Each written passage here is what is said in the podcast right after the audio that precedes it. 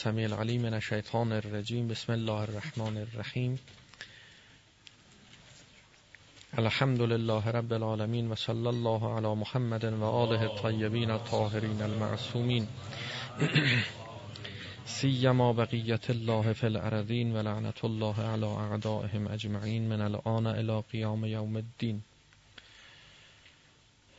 اللهم ارنا الطلعة الرشیده والغرة الحمیده وکحل ناظرنا بنظرة منا الیه اللهم ارنا الحق حقا حتى نتبعه و ارنا الباطل باطلا حتى نجتنبه. وجعلنا من الذين عرفوا انفسهم بحث ما در حقیقت ایمان بود و به اینجا رسیدیم که ایمان در خودشناسی و ایمان به خدا عبارت است از پر شدن دل و قلب ما از معرفت خدا. به جای کلمه معرفت کلمه محبت فعلا نمی‌گذاریم. پر شدن دل و قلب از معرفت خدا. شناخت و معرفت حق تعالی چنان به قلب ما و مرکز برنامه پذیر و فرمانده ما سرایت کنه که همه قوای وجودی ما تحت شعاع این معرفت قرار بگیره. و دیگه کار به جایی برسه که دست ما بشه خدا پای ما بشه خدا زبان ما بشه خدا.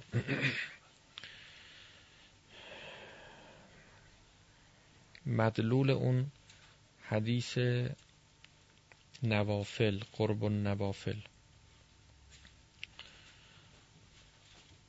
البته این دیگه خیلی فراتر از اون است که بعضی فرمودن که بشیم خدا. این که خدا بشیم این میگه خداوند میفرماد من میشم دستش. دستشم به تنهایی میشه خدا. چه برسه به اینکه خودش بشه خدا. سریح روایت.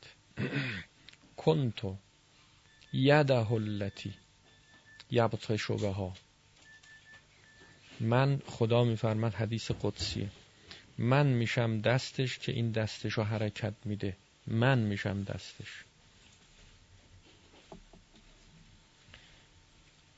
بنابراین اگر بهش گفتیم که خدا شده خدا شده.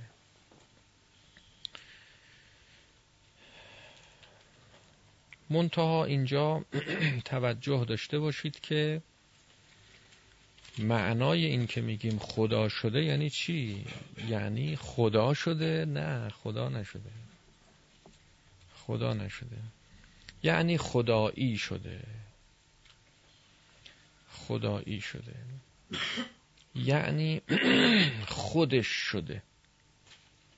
خودشو پیدا کرده. یعنی با خدای موجود در جانش و فطرتش متحد شده. ظاهرش با باطنش یکی شده. خدا در ما هست دیگه. خدا در فطرت ما هست. این خدای موجود در فطرت ما وقتی ظاهر میشه و قیامت ما وقتی برپا میشه.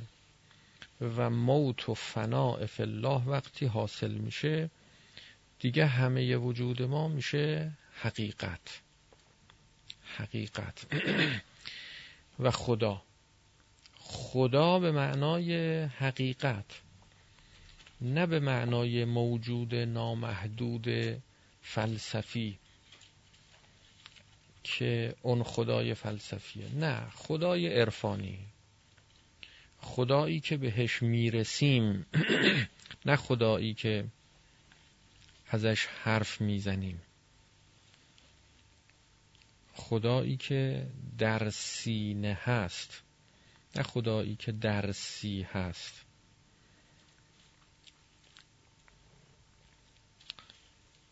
خدای یافتنی نه خدای گفتنی. خدای فلسفی خدای گفتنیه. نامحدودم هست. رسیدنی هم نیست. کی می‌تونه بشه نامحدود؟ همه ما محدودیم. همه محدودیم. خدای نامحدود رو ما جز ادراک مفهومی که فقط اشاره به ذاته. همین. قدرت ادراک ذات رو نداریم. ادراک وجدانی. خدایی که قابلیت وجدان کردن رو داره این خدا خدایی است که در درون ما هست. نمیشه نباشه و بعد ما وجدان کنیم. هست که میابیم کشفش می‌کنیم. به مرحله خداگاه میرسونیم. پس هرگاه خداگاه ما با ناخداگاه ما یکی شد. و ناخداگاه ما از مرحله خفا و باطن خارج شد. به مرحله ظهور و عیان و علن رسید. قیامت ما برپا شد. چیزی دیگه در معدن جان ما مخفی نموند. هرچه بود استخراج شد. هرچه بود.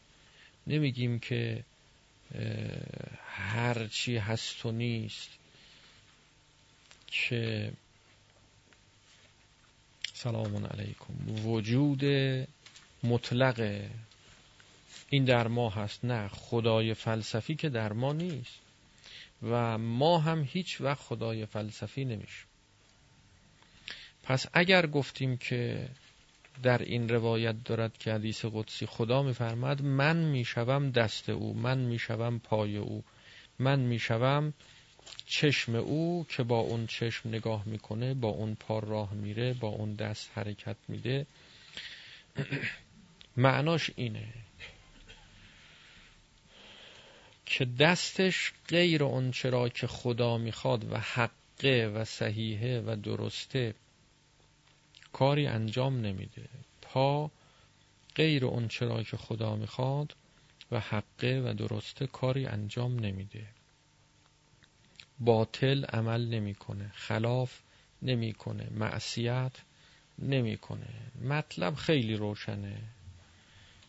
به نظرم توضیح بیشتر لازم نداره.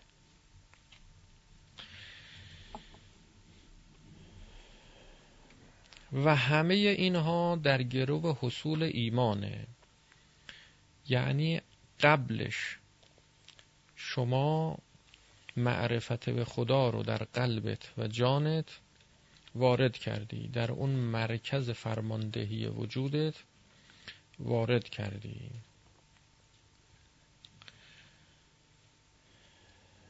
وارد کردن خدا در اون مرکز یعنی معرفت همه جانبه به خدا پیدا کردن. خدا یعنی حقیقت یعنی عدالت یعنی واقعیت یعنی هستی. لازم نیست ما همه هستی رو درک کنیم.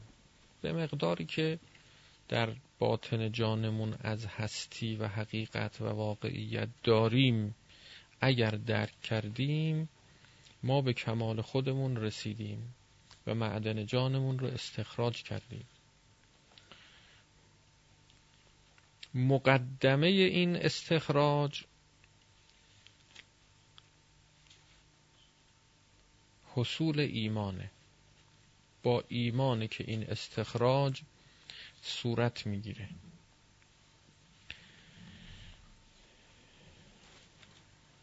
و نهایتا مقام موت حاصل میشه. مقام یقین محقق میشه. به یقین می‌رسیم. یعنی همه پرده ها کنار میره. همه هجاب ها برطرف میشه. هجاب ها هجاب های مادی دنیایی و هجاب های معنوی روانی و برزخیه کسی که از عالم دنیا عبور کرد و گذشت کرد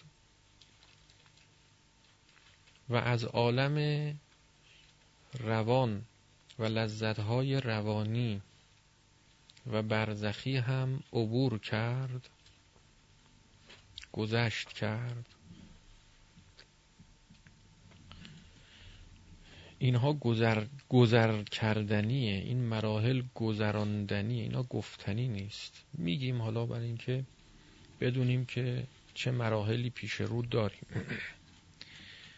از لذاعز دنیا گذر کرد گذشت کرد. چشم پوشی کرد. در غیر حق در غیر حق چشم پوشی کرد. از لذاعز عالم برزخ و روان گذشت کرد گذر کرد چشم پوشی کرد. به قیامت می‌رسه. اینو بهش میگیم موت. موت.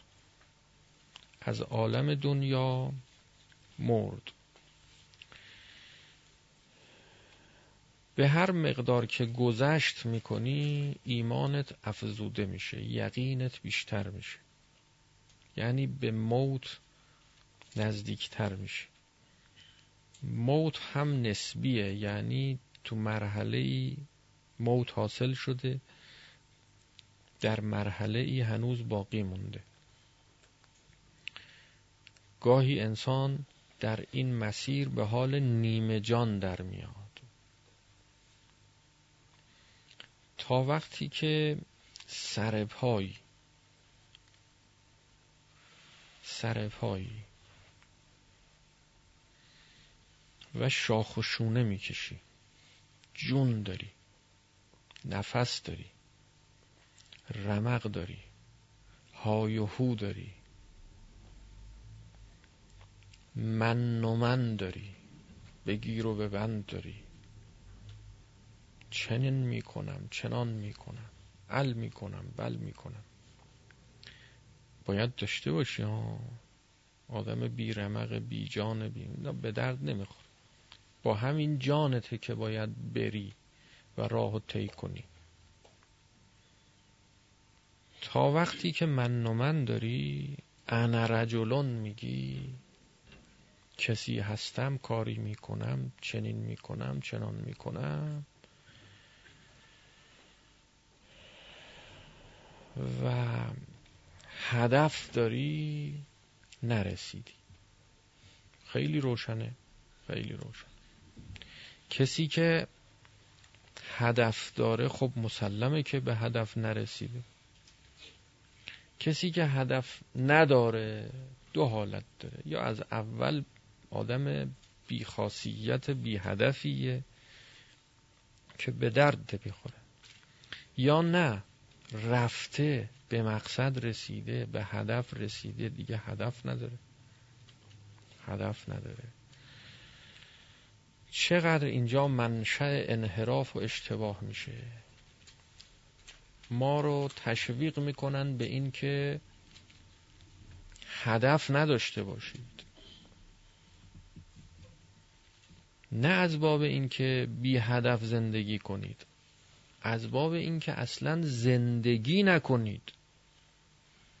حیات مادی و برزخی نداشته باشید. طی کنید عبور کنید به مقصد برسید و هدف نداشته باشید. راه و طی کنید و بی هدف بشید.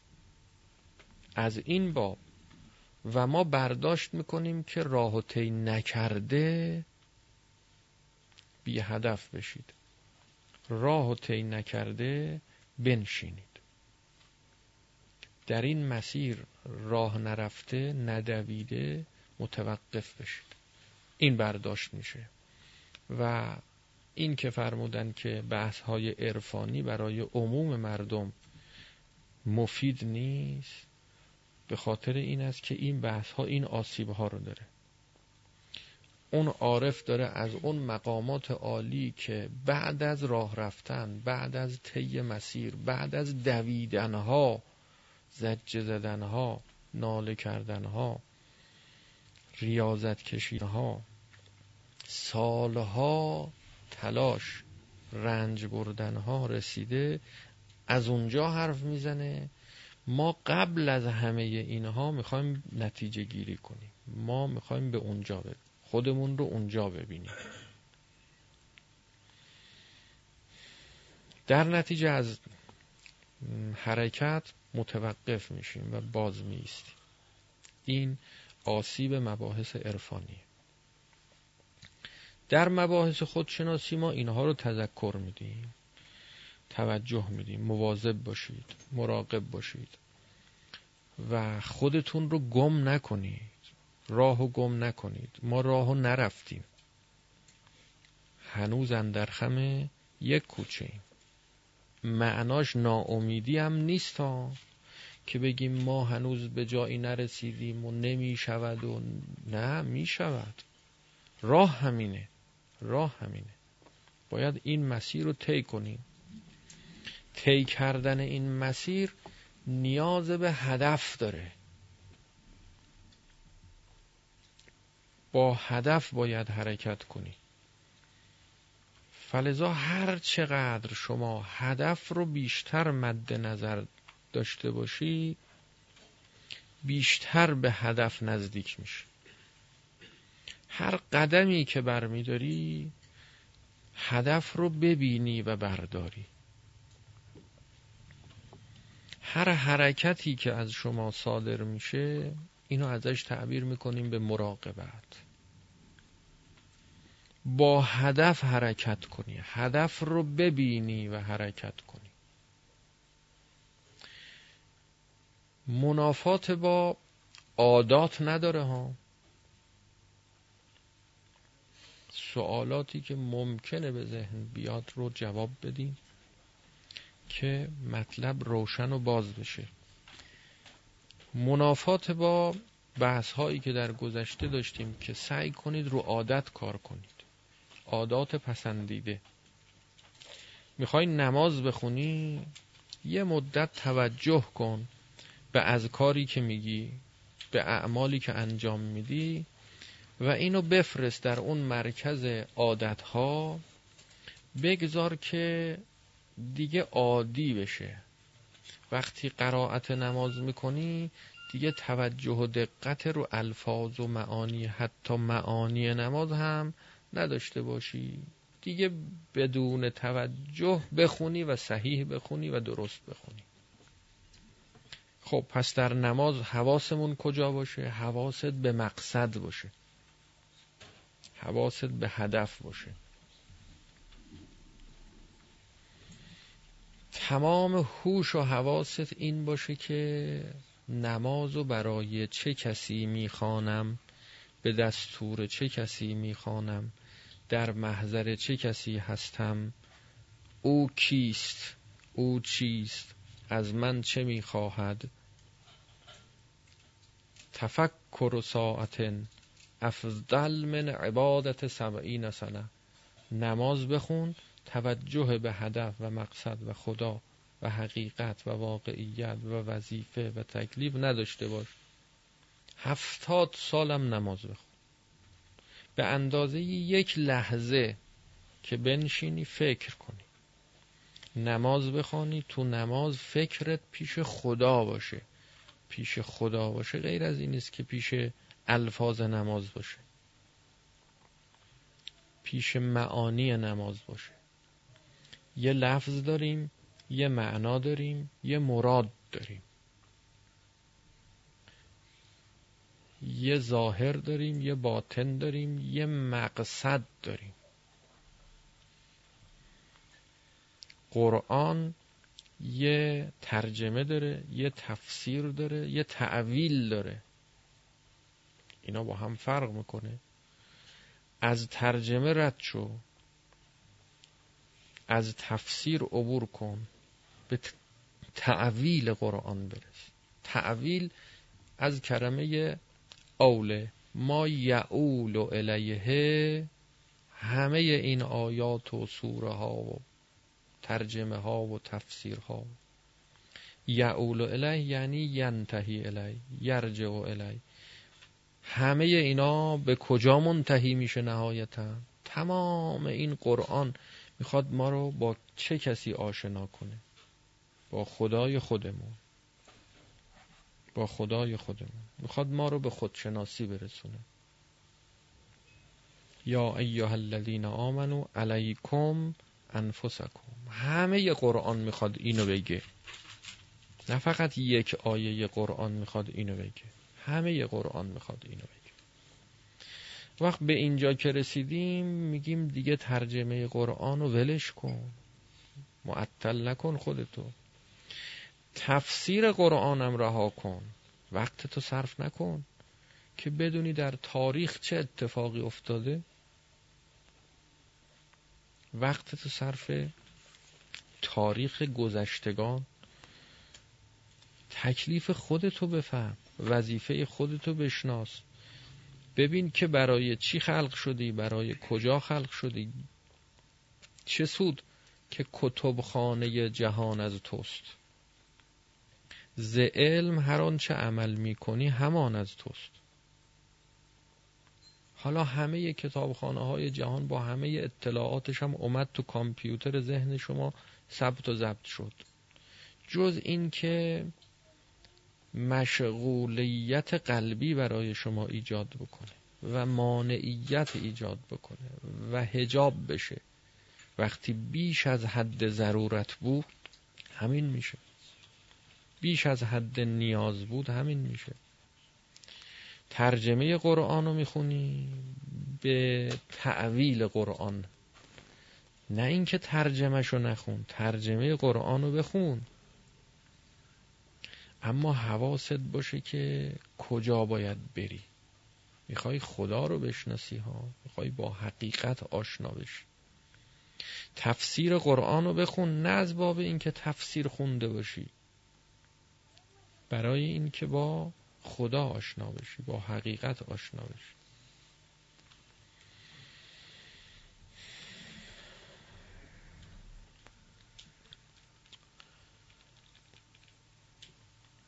در همه کارها مقصد رو در نظر بگیر. قصد قربت یعنی همین. قصد قربت یعنی همین. هر کاری هم انجام میدی با قصد قربت انجام بده. با قصد قربت. قصد قربت معناش این نیست که عادت با عادت انجام نده از روی عادت اون کار رو انجام نده. در عین حالی که با عادت داری اون کار رو انجام میدی برای خدا انجام بده. به قصد نزدیک شدن به خدا. چطور ما به خدا نزدیک میشیم؟ با معرفت بیشتر. و به دنبال معرفت بیشتر محبت بیشتر به خدا. و به دنبال محبت بیشتر به خدا محبت کمتر به غیر خدا. هی کم میشه از غیر خدا کم میشه و به خدا اضافه میشه. شناخت شما هر چقدر که از خدا بیشتر بشه و ارادت شما به خدا بیشتر بشه علاقه شما به غیر خدا کمتر میشه. چون غیر خدا در نظر شما کوچک میشه حقیر میشه.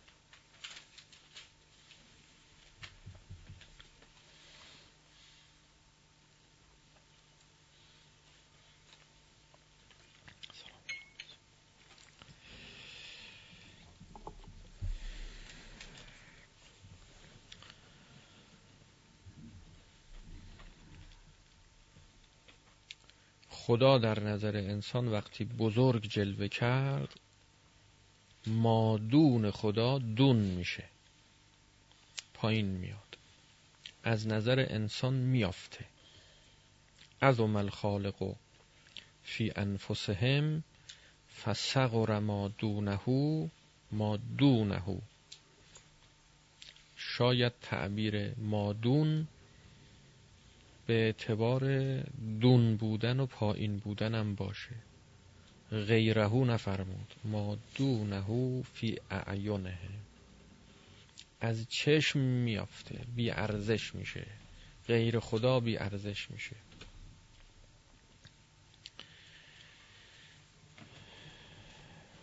اگر قرار شد که جز خدا نبینی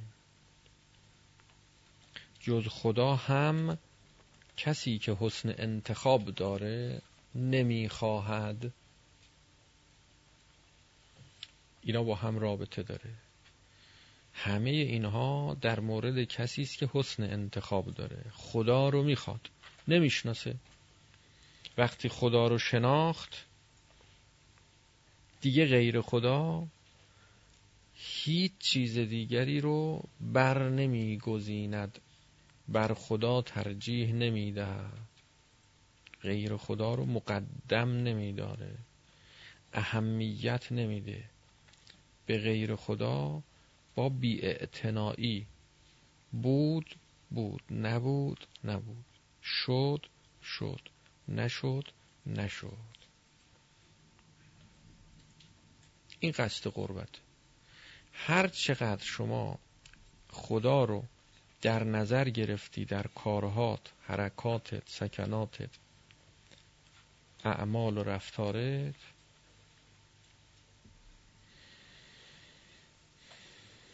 به خدا نزدیکتر میشی. معرفتت به خدا بیشتر میشه. خیلی دقت کنید. مرتب ما کلمه معرفت رو هی میاریم. نمی‌گذاریم محبت خالی باقی بمونه. چرا؟ برای اینکه خیال نکنی که اگر میل و شوق و علاقه و محبت درت خیلی زیاد شد لزوما معرفتت هم زیاد شده. چه بسا این محبت منشه و ریشه دیگری غیر از معرفت خدا داشته باشه. اونا به درد نمی‌خوره. نه به درد نمی‌خوره یعنی کاربرد نداره. نه مقصد نیست. مقصد نیست. مقدمات می‌تونه باشه. شرط اول قدم آم است که مجنون باشی عاشق باشی میل داشته باشی محبت داشته باشی. شرط اول قدم هست. اما این کافی نیست. فکر نکنی به مقصد رسیدی. با این تازه باید حرکت کنی تا معرفت پیدا بکنی. تقرب به حق تعالی با معرفته. و اگر محبتی بعد از این معرفت به وجود آمد اون معرفت اون محبت مقصوده. مطلوبه. پس یه نتیجه گیری کنیم. به دنبال محبت نباشیم. چرا؟ چون محبت اقسامی داره. محبت اقسامی داره.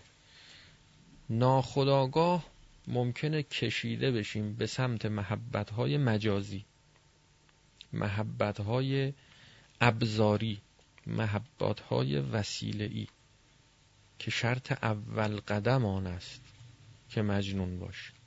مال اول کاره. چه بسا کشیده بشیم به اون سمت و از مقصد باز بمونیم. پس دعوت به محبت محبت صرف نکنیم. نکنیم. و نکردند اولیاء خدا. تفاوت گذاشتن بین محبت و ولایت و تولی. معرفت می‌خواد. فرمودند عبادت کنید. عبادت هم فرمودند معرفت. ما خلقت الجن والانس الا لیعبدون ای لیعرفون. عبادت رو به معرفت معنا کرد. معرفت که اومد اگر حسن انتخاب داری محبت میاد لازمشه. لازم نیست دنبال محبت مستقلا بگردی. مستقیما دنبالش بری.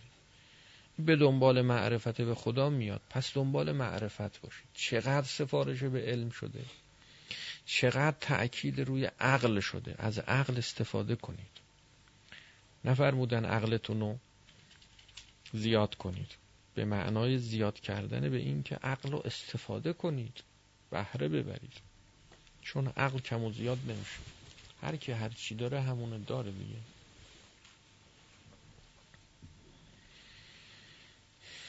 اونی رو که دارید ازش استفاده کنید. به قدر استطاعت.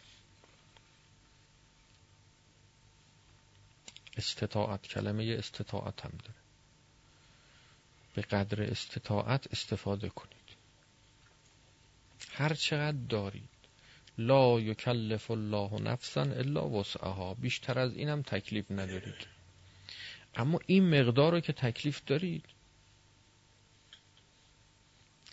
چقدر ما از عقلمون استفاده کردیم چقدر از چشممون استفاده کردیم چقدر از گوشمون استفاده کردیم چقدر از شکممون استفاده کردیم چقدر از شهوتمون استفاده کردیم. مقایسه کنیم ببینیم که اینقدر که به فکر غیر عقل بودیم به فکر عقل نبودیم. شبانه روزمون چقدر فکر می‌کنیم؟ چقدر به دنبال تشخیص حق از باطلیم؟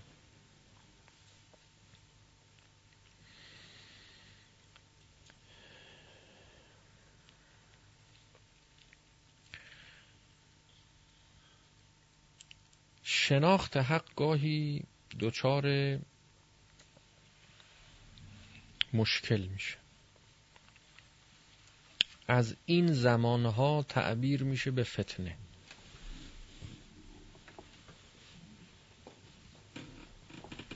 که فرمودن که وقتی که فتنه به وجود اومد و حق و باطل گم شد رجوع کنید به قرآن. حرفها نظرها اقوال مختلف شد. رجوع کنید به قرآن یعنی به سرچشمه. این قرآن کدوم قرآنه؟ همون قرآنیه که دیگه درش حرف و سخن و اختلاف نیست. نمیشه که خود اینم اختلافی باشه. اونجایی که امر بر شما مشتبه شد. چیکار کنیم؟ این یه چیزی میگه اون یه چیز میگه اون یه چیز میگه اون یه چیز میگه. هر کسی یه چیزی میگه. هر کس یک حکمی می‌کنه و مطلب رو یه جور بیان می‌کنه. بالاخره حق چیه باطل چیه کی راست میگه کی دروغ میگه کی حقه کی باطله. چی حقه چی باطله؟ رجوع کنید به قرآن. این قرآن اگر همین قرآن هم درش حرف و سخن و اختلاف بود. همه اینهایی که با هم اختلاف دارن از همین قرآن اختلاف پیدا کردن.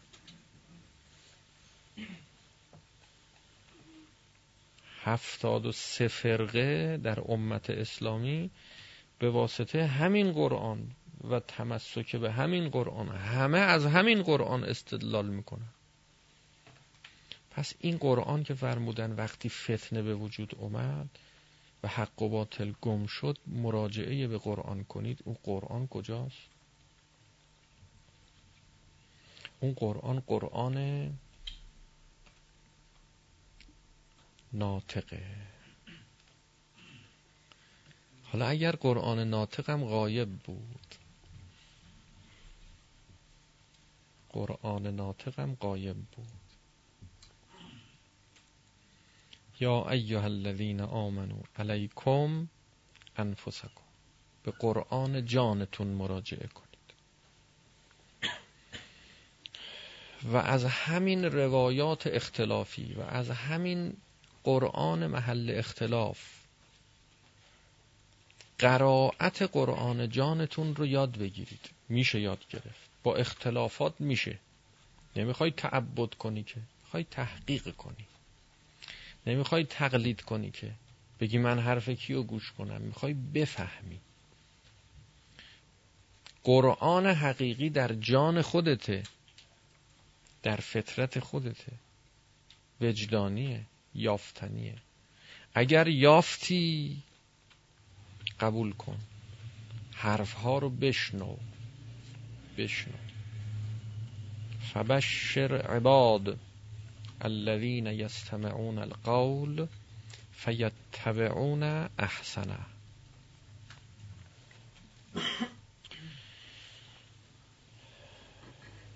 تمام احکام الهی بر اساس مساله و مفاسده گتره حکمی جعل و تشریع نشده. همش بر اساس معیارها و میزانهای صحیح واقعیه حکم بی مسلحت یا برخلاف مسلحت نداریم در اسلام.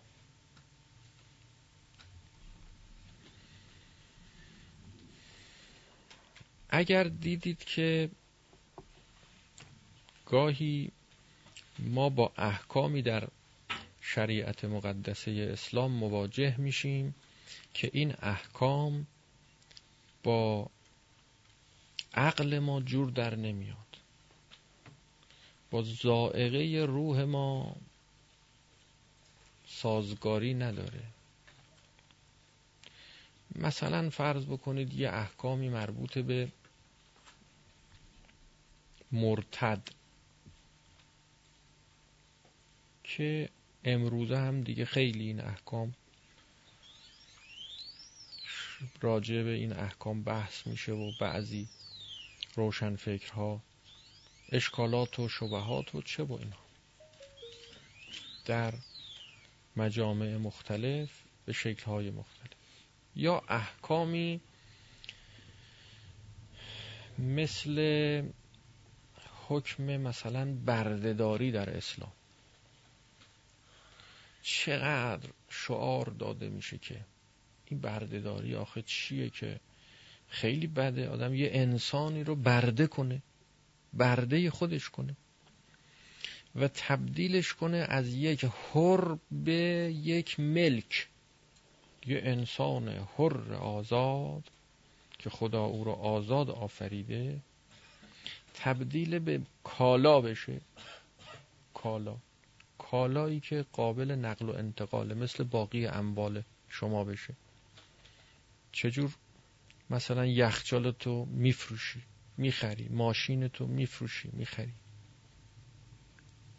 این برده هم بشه کالا.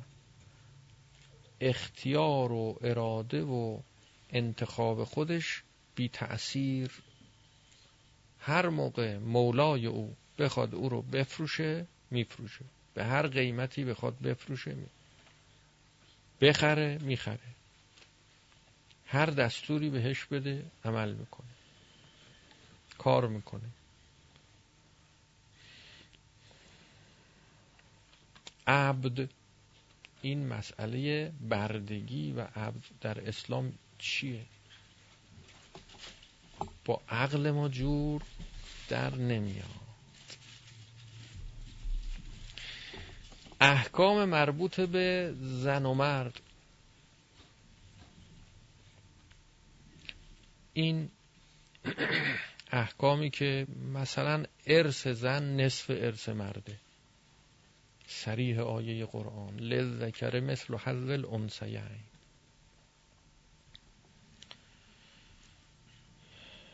مرد دو برابر زن ارث می‌بره. این چرا باید بین زن و مرد تفاوت باشه؟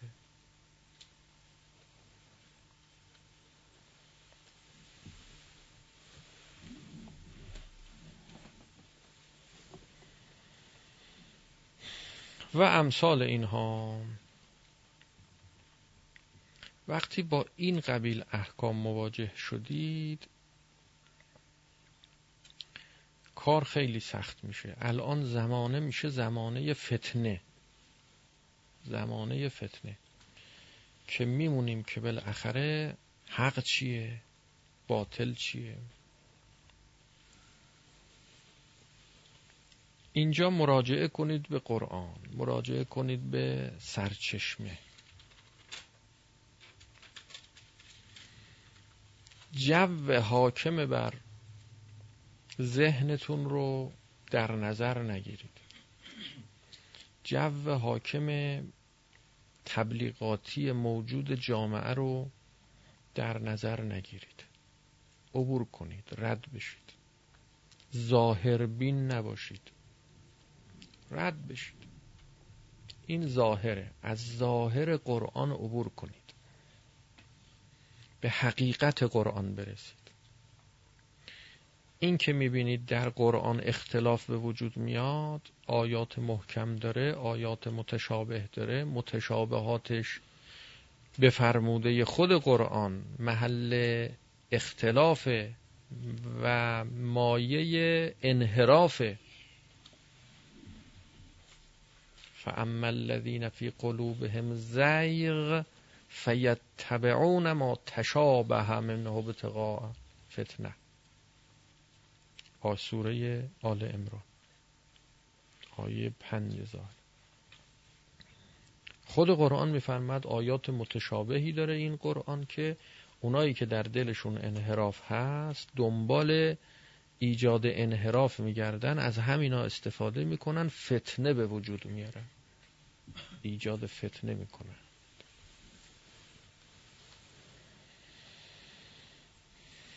از ظاهر قرآن که تشابه داره در معنا و انسان رو به اشتباه میندازه عبور کنید عبور کنید به حقیقت قرآن برسید. به مراد و مقصود قرآن برسید. به باطن قرآن برسید.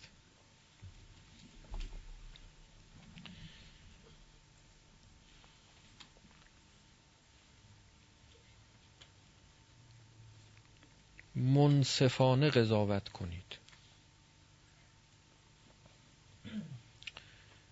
خیلی اثر داره که آدم تصمیم بگیره منصفانه نگاه کنه یا نه همینجور نگاه کنه بعدم بگه بابا ما که منصفیم. نه تصمیم بگیرید منصفانه قضاوت کنید. خواسته ها و خواهش های نفسانی فعلی موقتی حال حاضر خودتون رو در نظر نگیرید. یه کسی گرسنه است حالا الان از شدت گرسنگی بخواد یه قضاوتی کنه به نفع شکمش. اینجوری نباشه. اینا رو هیچ در نظر نگیرید. توی یک حال متعادل اگرم متعادل نیستید در مقام قضاوت و تصور متعادل نگاه کنید. میشه انسان می‌تونه. در نظر نگیره. داره ها هوای نفس داره اما هوای نفس رو لحاظ نکنه. اگر این کارو تونستی انجام بدی حق رو میشنسی خدا رو میشنسی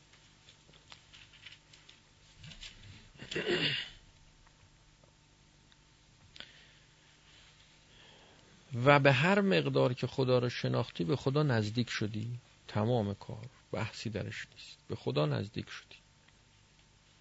تقرب به حق تعالی با معرفت به حق تعالی است. هر چقدر که خدا رو شناختی به خدا نزدیک شدی. هر چقدر که خدا رو نشناختی سرتاپای وجودتم غرق در محبت باشه. معلوم نیست محبت به خدا باشه. محبت به کیه؟ محبت به چیه؟ عاشقی. خب عاشق چی هستی؟ عاشق کی هستی؟ میگه عاشق خدا هستم. کدوم خدا؟ کدوم خدا؟ تو مرحله عمل بیا. تو مرحله عمل ببینیم که اصلا می‌تونی بفهمی خدا کو. تو زندگیت وارد شو. ببینیم اصلا خدا رو می‌شناسی. اگر تو مرحله عمل اصلا نمی‌فهمی وظیفت چیه تکلیفت چیه حق چیه باطل چیه. بی خود ادعا می‌کنی من خدا رو شناختم. کسی که خدا رو شناخت. دیگه باید خدا رو بشناسه دیگه همه جا. خدا یعنی حق. خدا یعنی حق. حق و باطل رو بفهمه. حق و باطل رو می‌شناسی بگو خدا رو شناخت. گفتیم تو نماز راجع به چی فکر کن؟ راجع به خدا. خدا چیه؟ خدا حقه.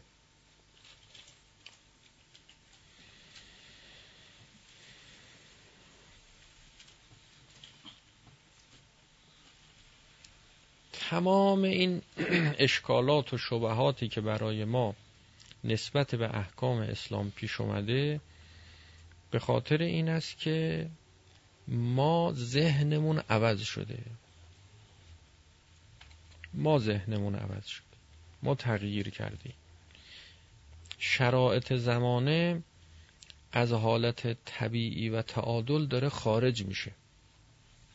انسان ها از اون طبیعت اولیه سالم خودشون دارن بیرون میرن. نگذارید بشه این اتفاق در مورد شما.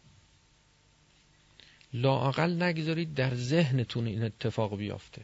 در مرحله شناختتون در مرحله بینشتون. اگر تو عمل هم نمی‌تونید کنترل کنید لااقل در مرحله فکر و نظر خودتون رو حفظ کنید. حق و بشناسید. خدا رو بشناسید.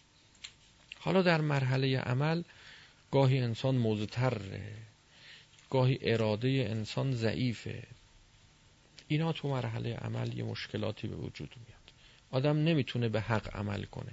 اما این غیر از این است که حق رو نمی‌شناسه. گاهی لازمه نه گاهی لازمه بلکه همیشه باید ما از حق شخصی خودمون بگذریم انسانهای الهی باید از حقوق شخصی خودشون برای خدا بگذرن. در مقام عمل جلب حقوق شخصی کردن خلاف مسیر تقرب به حق تعالی. باید رد چی عبور کنی نباید متوقف شی. حق تو خوردن شما میگذری. حق تو خوردن میگذری بگذر. اما این غیر از این است که حق و نشناس حق و به جانب طرف بده. در مرحله بینش در مرحله شناخت. می‌فهمی که حق با شماست. ولو اینکه در مقام اظهار و ابراز هم میگی ببخشید حق با شماست. حق به جانب خودت نمیدی ولی می‌دونی حق با کیه ها.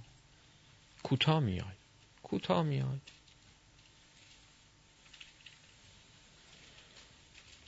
انسان الهی باید بگذره. باید از دنیا بگذره. حقوق دنیایی. از حقوق دنیایی باید راحت بگذره. اونجایی که جاشه ها اونجایی که عدله اونجایی که حقه باید بگذره. اونجایی که حق نیست گذشتن گذشت کردن حق نیست نباید بگذره ها. در حقیقت باید دنیا برای شما گذشتن از دنیا یعنی بی ارزش شدن دنیا. ببین وظیفت چیه. این حق رو باید بگیری اون حق رو باید بدی اون حق رو باید مثلا فرض بکنید که پاش وایسی اصرار کنی. اون نباید وایسی ولش کن. این ببین حق چیه عدل چیه خدا چی میگه. خدا چی میگه باید ببینی خدا چی هست که خدا چی میگه. حق و بشناسی ملاک و معیار و میزان حق و از وجود خودت کشف کنی پیدا کنی. پیدا کردنش امام می‌خواد. پیدا کردنش انسان عاقل می‌خواد. جایگاه امام. امامه که این عقل رو در وجود ما شکوفا می‌کنه بیرون می‌کشه.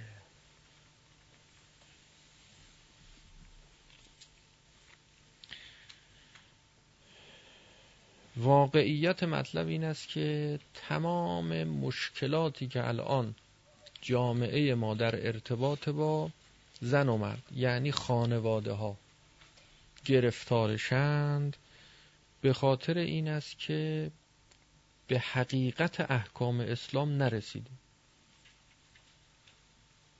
به حقیقت احکام اسلام در ارتباط با زن و مرد نرسیدیم.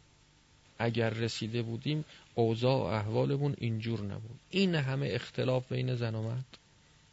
شما کمتر زندگی زناشویی پیدا می‌کنید. که شیرین باشه بهشت باشه. توأم با آرامش باشه. قرآن میفرماد ازدواج کنید لتسکنو الیها. به آرامش برسید. این آرامش آرامش روحی و معنوی نیست. آرامش آخرتی و قیامتی نیست. لتسکنو الیها آرامش روانی خانوادگی. یعنی زندگی گرم و صمیمی و با محبت و شیرین داشته باشید. چند تا زندگی پیدا می‌کنید اینجوری؟ چرا آمار طلاق ها بالا رفته؟ بعد حالا ما اشکال می‌کنیم به همین اسلام. ما اول اگر خودمون رو درست کرده بودیم برخلاف این احکام اسلام بعد می‌گفتیم اسلام اشکال ما طبق اسلام عمل نکردیم که حالا اشکال داره. نه زنهای ما زن موندن نه مردهای ما مردن. احکام اسلام بر اساس زن بودن زن و مرد بودن مرده دید دیدگاه اسلام به زن و مرد دیده به زن از اون جهت که زنه و دیده به مرد از اون جهت که مرده. قوانینی هم که وضع کرده و دستوراتی که داده احکامی که صادر فرموده بر اساس زن بودن زن و مرد بودن مرده نه مرد سالاری نه زن سالاری. هیچ کدوم. زن باید زن باشه در محدوده زن بودن خودش باید سالار باشه و مرد هم باید مرد باشه و در محدوده مرد بودن خودش باید سالار باشه. نه زن برتری داره بر مرد نه مرد برتری داره بر زن. ان اکرمکم عند الله اتقاکم.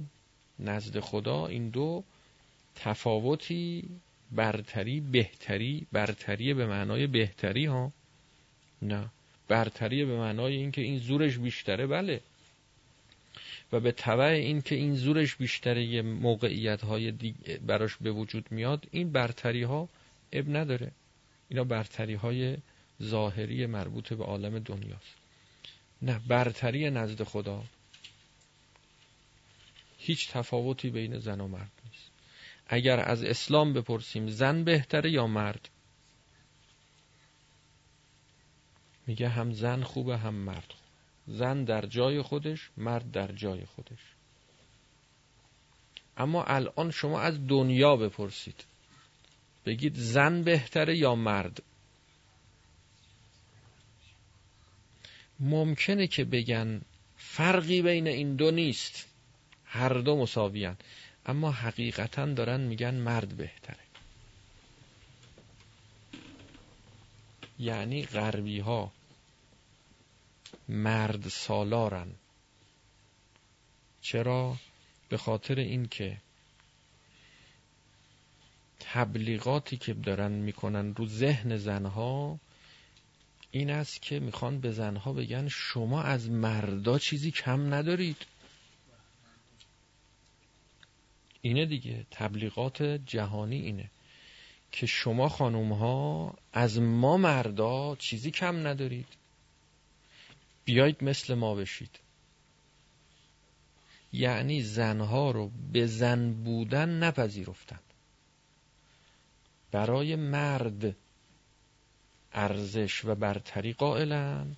میگن مرد با خصوصیات مردانگیش و وظائف و ویژگی های مردی این برتر بر زن. بنابراین ما باید رو ذهن زنها کار کنیم اینا هم مرد بشن. زنا هم تو دنیا باور کردن این حرفو. ببینید حق و باطل یه ذره با هم فاصله پیدا. یه خورده این ورتر بشه باطل میشه. یه خورده اون گاهی به حد یه مو می‌رسه.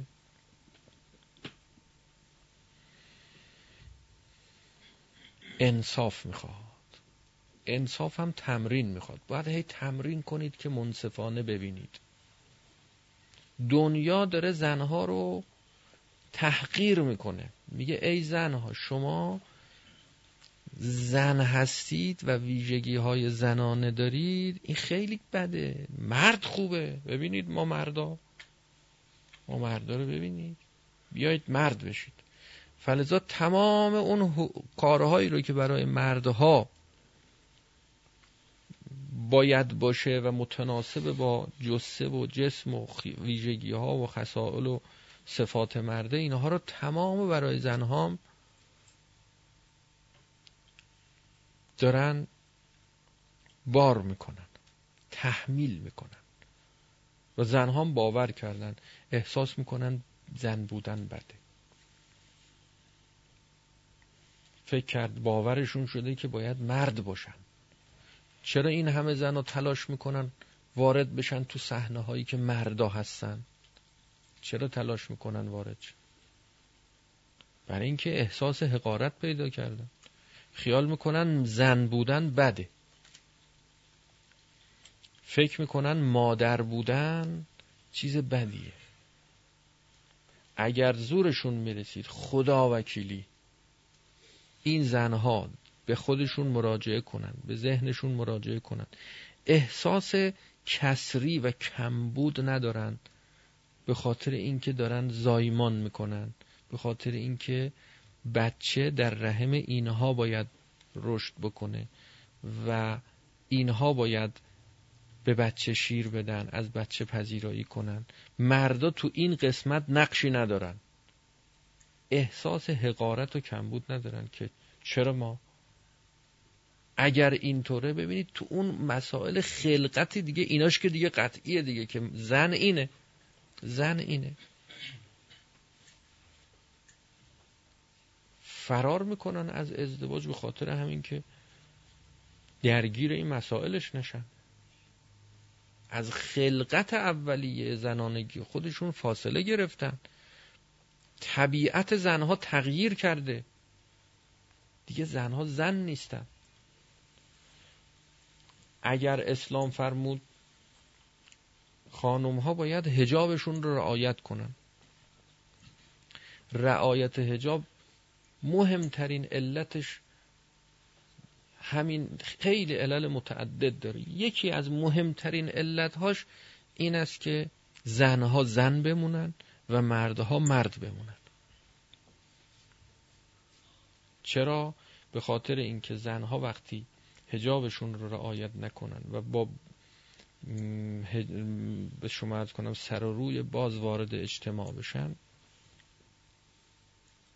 چون خلقت زنها به گونه است که تأثیر گذار رو مردها هستند و تحریک کننده مردها هستند و خلقت مردها به گونه است که با نگاه به زن و اندام زن و رفتار زن و شنیدن صدای زن و تحریک میشه. این خلقت این دوتاست این تحریک شونده اون تحریک کننده. این جزء خلقتشونه. یعنی زن زن واقعی اون زنی است که تحریک کننده باشه محرک باشه. مرد واقعی اون مردی است که تحریک بشه. ولو با شنیدن صدای نازک زن ولو با دیدن موی سر زن ولو با نگاه به چهره زن ولو با نگاه به اندام زن. تحریک بشه این مرده. این خصلت مردانگی مرده. حالا با بیبندوباری خانوم ها که خیال کنیم اسلام مثلا دستور به هجاب داده این یه دستور لغویه. بیجاست بی خوده این برای مثلا تحقیر زن هاست. این برای حفظ زنانگی زن هاست. و برای حفظ مردانگی من ها، مرد هاست. زن ها وقتی بی هجاب وارد اجتماع میشن اگر بخوان تمام اون محرک بودن خودشون رو حفظ کنن.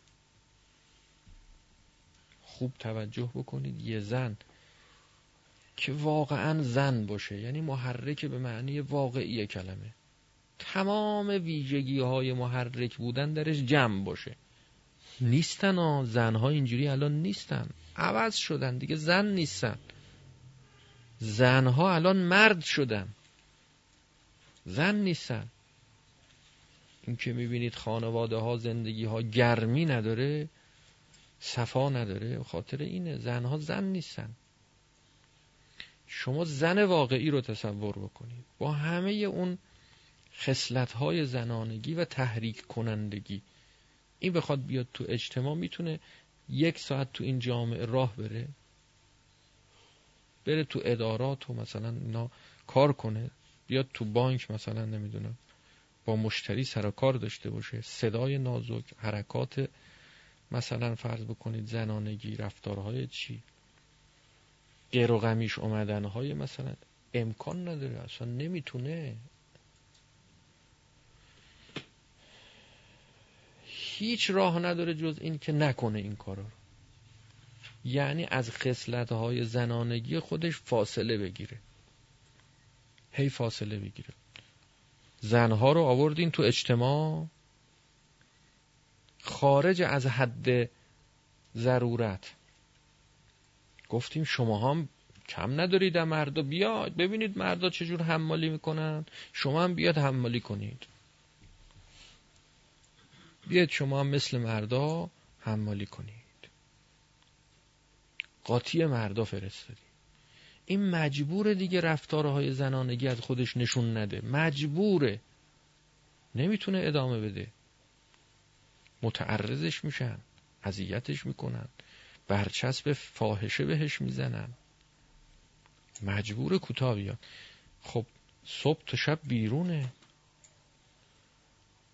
باید خلاف طبیعت و مقتضای غریزه خودش زندگی کنه صبح تا شب. یه روز دو روز ده روز یه ماه دو ماه. کارش اینه. آوردیش تو اجتماع قاطی مردا میگه هیچ فرقی نیست. چرا؟ برای چی این پوشش داشته باشه؟ برای چی این خودش حس کنه. چی قاطی نشه؟ کم کم مرد میشه اصلا. مرد میشه. تمام ویژگی ها و غرایز زنانگی خودش رو از دست میده. مرد میشه.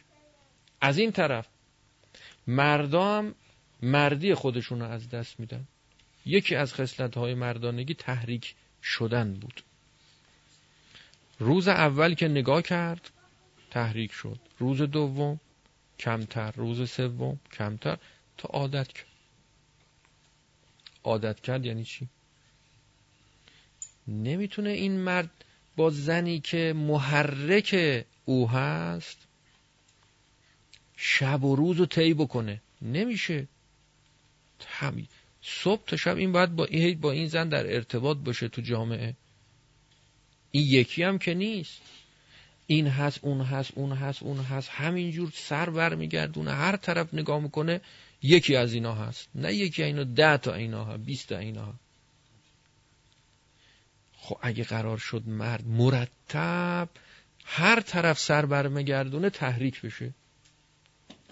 شما قضاوت بکنید. مردی که دائم در حال تحریک شدن از اعصاب و روان چیزی واسه این باقی میمونه. نابود میشه. دیوانه میشه. تحریکی که ارزام نمیشه دیگه. امکان ارضا شدنش هم نیست. فقط تحریک فقط تحریک. تحریک بدون شکنجه نمیشه. خب اینم یه فکری برای خودش می‌کنه. چه فکری می‌کنه مرد؟ میگه اینجوری که نشد زندگی. پس یه کاری کنیم عادی بشه. دیگه تحریک نشیم. یه کاری کنیم که دیگه نگاه به زنها ما رو تحریک نکنه ارزش نداشته باشه زن واسه ما. رو ذهن خودش کار می‌کنه. جنس زن رو از ارزش میندازه تو ذهنش. یه دونه دوتا هم که نیست باید جنسش رو از ارزش بندازه. بگه با این یه دونه سر و کار دارم این یکی رو عادیش می‌کنم. از ارزش میندازمش. اینجوری نی. جنس زنا رو باید از ارزش بندازم که چشمم دیگه هر کجا و هر کدوم افتاد. مثل که بدم دیوار نگاه می‌کنم. اروپا رو دیدی؟ فیلم که نشون میدن. اصلا انگار نه انگار که این زنه. و اصلا انگار نه انگار که این مرده. عین دو تا مرد. عین دو تا مرد. نه عین دو تا زنها. یعنی زنها رو هم مرد کردن. و به زنها میگن بیاید مرد بشید. این باعث میشه مردم از مردی میافتن.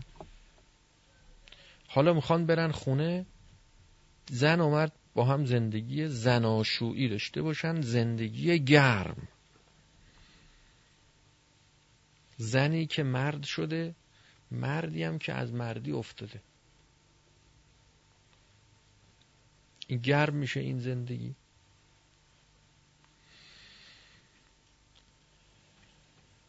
چرا دعوا می‌کنن زن و مرد؟ مگه مردا زنا رو می‌زنن؟ با زنا دعوا می‌کنن.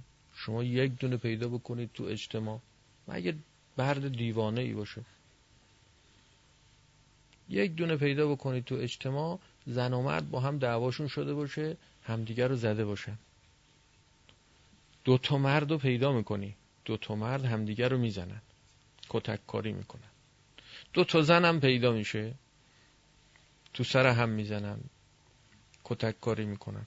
اما یه زن با یه مرد تو جامعه دعوا نمی‌کنن تا می‌بینه که زنه این مرده تا می‌بینه زنه میگه حیف که زنی. و الا می‌دونستم چیکار کنم. اولش که متوجه نیست تصادف که می‌کنن دوتا ماشینا به هم می‌خورن یه وقت می‌بینی که چماقو کشید اومد بیرون. تا نگاه می‌کنه می‌بینه زنه. یه حیف که زنی. نه مرده نگاه می‌کنه تو ماشین می‌بینه که زن و بچه همراهشه. میگه حیف که زن و بچه همراهته. و الا می‌دونستم باید چیکار. دعوا نمی‌کنه. پس چرا زن و مرد تو خونه دارن این همه با هم دعوا می‌کنن زن و شوهرها خصلت مرد خصلت دعوا کردن با زن نیست اصلا. این ویژگی خاص مرده. ما این ویژگی های مرد رو رعایت نمی کنیم اسلام در نظر می‌گیره. میگه مرد باید مرد باشه زن باید زن باشه. تو به هم نخوره جامعه. تو سیستم به هم نریزه. تعادل از بین نره. شما همه چی رو قاطی کردید. بعد میگید احکام اسلام چرا قاطیه؟ نه بابا احکام اسلام قاطی نیست. ما قاطی شدیم. ما شلوغ شلوغش کردیم. علت اختلاف خانوادگی این است که زنها مرد شدن. یعنی تشویق کردیم زنها رو به مرد شدن. هی مرتب میگیم چه فرقی هست بین زن و مرد؟ بذار بیان تو اجتماع. بذار حق دارن مستقل باشن حقوق داشته باشن کار کنن شغل داشته باشن نمی‌دونم پرستیش همه چی همه چی. هر چی برای مرد میگیم برای زنم میگیم. خب مرد میره تو خونه می‌بینه که مرد خصلتش این است که می‌خواد بهش تکیه کنن. الرجال قوامون علی النساء. زن خصلتش اینه خصلت زنانگی این است که به شوهرش تکیه کنه. روپای شوهرش بیسته. مستقل نباشه. خب ما حالا اومدیم درست شعار برعکس میدیم. به زنا میگیم مستقل باشی نکنه یه موقع به شوهرت تکیه کنی. نکنه روپای شوهرت بیستی. تو هم باید مرد باشی. خب حالا اینا میرن تو خونه می‌خوان با هم زندگی کنن. مرد می‌خواد مستقل باشه و سرپرستی کنه ناناوری کنه اداره کنه به تعبیر واقعی و معنی حقیقی کلمه حمالی کنه.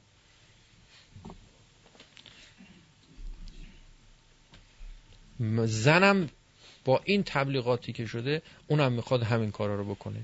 شه مرد. دعوا میشه. دعوا میشه. اختلافات به وجود میاد. زن و مرد وقتی با هم دعوا می‌کنن که زن مرد بشه. و الا مرد با زن دعوا نمی‌کنه. مرد اگه مرد باشه با زن دعوا نمی‌کنه. اگه دیدی دعوا کرد یا مرد زن شده یا زن مرد شده. شاخ و شونه می‌کشه زن. الان اینجوریه زنها برای مردا شاخ و شونه می‌کشن. این فیلم هایی که تو تلویزیون نشون میده که زنها اصلا یک بله پلیس های بزن بهادری هستن که مردان به گرد پاشون نمی‌رسن. کارات بازی می‌کنن و بزن بهادرن. خیلی عجیب و غریب خیلی عجیب و غریب. خب بعد به مرد میگیم حالا زنه باهاش دعوا نکن. میگه این کجاش زنه؟ به مرد میگیم زن تو نزن. خلاف شریعت مقدس اسلامه. بله اسلام گفته نزن ولی زنی که زن باشه. فلزا در اسلام داریم که مجاز زدن زن. سریح آیه قرآنه. سریح یکی از اشکالات همینه. یکی از اشکالات به اسلام احکام اسلام همینه. چرا اجازه دادن که؟ همونجا دارد ویژگی رو ذکر کردن در صورتی که بخواد مرد باشه. خصلت زنانگیشو کنار بگذاره زدنش جایز. مرد شده دیگه. و مرد با مرد دعوا می‌کنه. چرا نه دعوا نکنه؟ دعوا می‌کنن تو تمام دنیا هم زن و مرد می‌زنن هم دیگه. مرد شده دیگه دیگه برای چی حریم قائل بشیم؟ تا وقتی زن بود حریم قائل می‌شدیم برای زنانگیش این که گفتم دست اجازه زدن داده نه زدن ها نه یعنی زدن به صورت نوازش. بله. حدیث داریم ها روایت داریم از امام صادق علیه السلام در حد نوازش. زدن در حد نوازش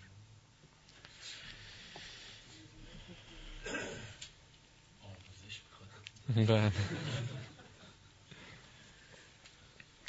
یعنی جوری بزن که نه به زن بودن خودش تحریک بشه. یعنی نوازش. اینجور داره حالا نرید بزنید. جور دیگه. نه. اینجوری. از امام صادق علیه السلام. تمام احکام اسلام بر اساس مساله و مفاسده. منتها ما عوض شدیم. ما مساله و مفاسدمون تغییر کرده. شرایط ما به هم ریخته اصلا. خب حالا امر ما الان دائره بین این که در این شرایط و در این وضعیت چیکار بکنیم؟ بالاخره مرد باشیم. زن پیدا نمیشه. مرد نباشیم که بخوایم زن بشیم که خدا رو خوش نمیاد.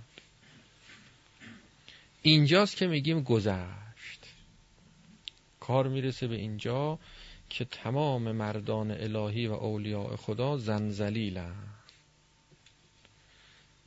یعنی زود گذشت می‌کنن. تا دید زن داره مرد میشه و حالتهای مردانگی پیدا می‌کنه و درگیر می‌خواد بشه زود این زن میشه. این زن میشه. زود کوتاه میاد. مردان الهی هم بلد مردن اما بلدن زنم بشن. انسانهای الهی باید اینجوری باشن. زنهام هم اینطور ها زنم باید بلد باشن مرد بشن. در مقابل نامحرم باید خشن باشن. دستور داریم خشن باشید. نازک نازک حرف نزنید. رفتار زنانگی از خودتون نشون ندید در مقابل نامحرم. مرد بشید. اما اینا موقتی مقطعی نه شبانه روز با مردا در ارتباط اگه بخوای دائم در ارتباط باشه اصلا ماهیت زنانگیت عوض میشه. یادت میره زنی. باور می‌کنی مرد شدی. دیگه نمی‌تونی خانواده گرمی داشته باشی. نمی‌تونی نیازهای همسرت و مردت رو تأمین کنی. از کجاش بگی از کجاش بگی هر کجا دست بذاری بردگی در اسلام. کی گفته بردگی بده؟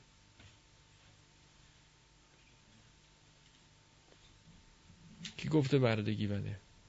چون جلسه آخره بذار. هر چه باد. قبل از محرمم هست. باید راجب محرمم نه اینا مهمتره. جلسه آخر قبل از محرمه. بله. بعد از محرم انشالله ادامه میدیم.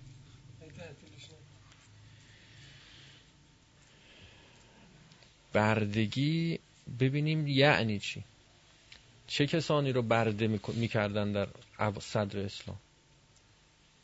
تو جنگ وقتی جنگ می‌شده کسانی که اسیر می‌شدن از کفار که اسیر می‌شدن اینها برده می‌شدن. بالعکس هم بوده ها. یعنی از اینها هم که اسیر می‌شدن تو کفار از مسلمونا اینا اونا برده می‌کردن. این قانون بردگی بوده. این بردگی که الان وجود داره که میرن تو آفریقا یه عده رو هم دارن میارن میگن بله این برده من اینجوری که نبوده که. یه انسان آزادی داره تو خیامون راه میره ما مثلا بقاپیمش بندازیمش تو ماشین ببریم بشه بگیم این برده منه. زوری. جنگ می‌شده. تو جنگم نون حلوا خیر نمی‌کردن. آدم بکش بکش بوده. اسلام چقدر دستور داده که نجنگید؟ چقدر سفارش کرده؟ حرف حساب گوش کنید با زبون خوش اسلامو بپذیرید. خب نمیپذیری جنگ میشه درگیری میشه. جهاد ابتداییش. جهاد دفاعیش هم که دشمن اصلا حمله می‌کنه. مجبوری دفاع بکنی حالا که جنگ شد تلاش کنیم جنگ نشه.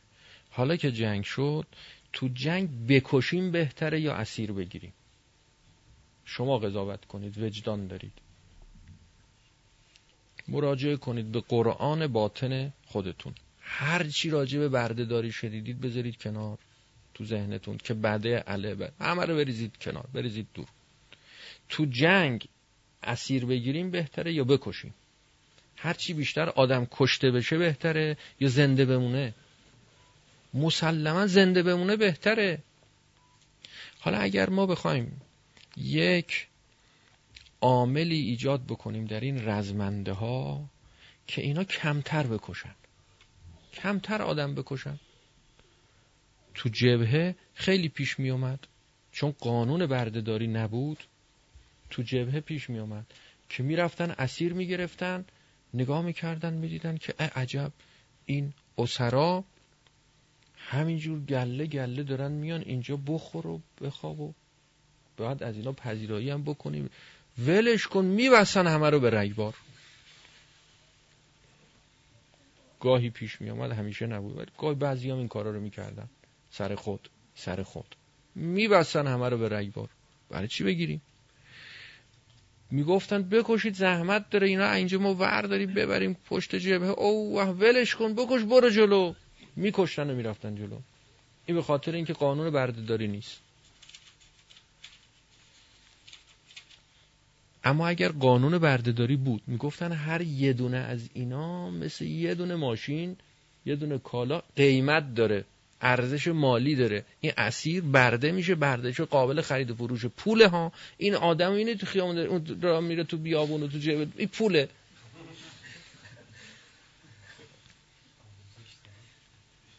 اگر همینجور باشه مثلا فرض بکنید که یه دونه اسبه یه دونه الاغه این الان که قیمتی خیلی نه ولی داره چرا؟ یه گوسفنده یه گاوه. شما گاوا رو میبندی به رگبار نه. دید تو عوض می‌کنه اول قانون بردهداری اینه. دید تو به عنوان کالا تبدیل میشه. به کالا که تبدیل شد نگرش ارزش پیدا می‌کنه. تو اوج و بهبهه جنگ و جبهه و کشت و کشتار میری نمی... اینو نمی‌کشی. تا اونجایی که بتونی نمی‌کشی. میگی ارزش داره بی خودی من یه گاو بزنم بکشم. دو میلیون سه میلیون ده میلیون قیمتشه. بستگی به جنسش هم داره که چقدر شیر بده چقدر گوشت بده چقدر وزنش باشه. آمار کشته تو جبهه پایین میاد. یعنی اگر همین الانم البته اسلام این قانون رو وضع نکرده نمی‌خوایم بگیم که حالا به نام اسلام اما اسلام اینو ردم نکرده. این قانونی بوده در اون زمان بوده طبق همین قانون اسلام هم عمل کرده عمل کرده. و نبایدم رد می‌کرده. ولی چی رد کنه؟ حالا چقدر دارن علما زور می‌زنن زحمت می‌کشن که بگن اسلام بردهداری رو مثلا نف کرده. نه کجا نف کرده؟ کجا نف کرده؟ خیلی هم تایید کرده و منتها وقتی برده شد تشویق کرده به آزاد کرده. این مهم. این مهم. به عناوین مختلف. کفاره روزه بهت واجب شد. آه برو یه برده آزاد کن. یه جاهایی واجب کرده. یه جاهایی مستحب کرده. یه جاهایی که خیلی جاها یعنی موارد یکی دوتا بیشماره. که موارد متعدد در جاهای متعدد؟ به عناوین مختلف. به اندک بهانه سفارش به آزاد کردن برده. آزادش کن در راه خدا. برده بگیر که کشته نشه. آزادش کن به خاطر اینکه حالا دیگه انسانه دیگه انسانه. همش به خاطر حفظ انسانیت انسانه. انسان کشته نشه اینورم برده نمونه. بردگیری هست برده نگه داشتنش نه نیست. آزاد کردنش. ولی نمیشه این قانون زیر پا گذاشت. قانون زیر پا بذاره آمار کشته ها تو جنگا بالا میره. اولا که فرموده نجنگید. بعدم که جنگ کردید نکشید. بعدم که حالا اسیر کردید آزاد کنید. آزاد. این اسلامه. کجاش اشکال داره؟ الانم باید قانون بردهداری باشه. همین الانم باید قانون بردهداری باشه. تمام قوانین اسلام بر اساس حکم و مصالح اگر ما بهش نرسیدیم ما کم داریم. ما مشکل داریم. ما نفهمیم. ما عوض شدیم. به اسلام ربطی نداره. و صلی الله علی محمد و آله الطاهرین.